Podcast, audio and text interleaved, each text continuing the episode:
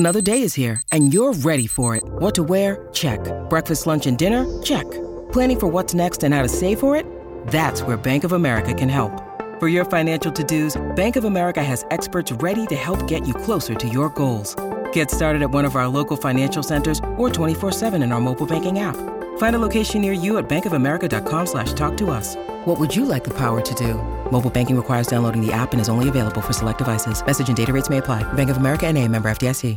Hello, I'm your host Elise, and welcome to This Day in History. It's December twelfth, and in nineteen sixty-seven, a groundbreaking film debuted.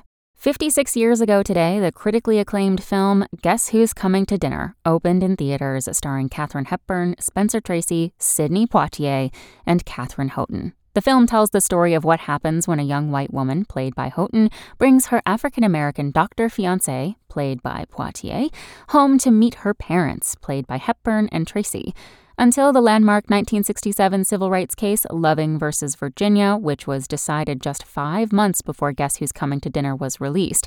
Interracial marriage was still illegal in parts of America, and the film was notable for its willingness to tackle this taboo topic.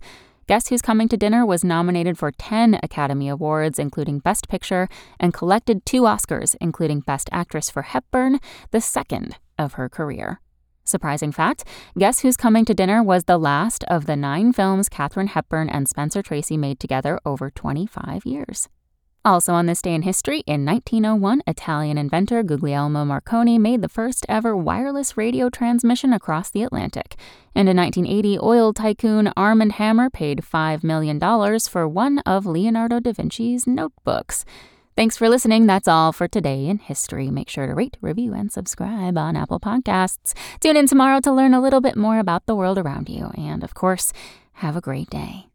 Want to learn how you can make smarter decisions with your money? Well, I've got the podcast for you. I'm Sean Piles, and I host NerdWallet's Smart Money Podcast. Our show features our team of nerds, personal finance experts in credit cards, banking, investing, and more. And they'll help you make the most of your money while cutting through the clutter and misinformation in today's world of personal finance. You'll get clarity on strategies to help you build your wealth, invest wisely, shop for financial products, and plan for major life events. Listen to NerdWallet's Smart Money Podcast wherever you get your podcasts.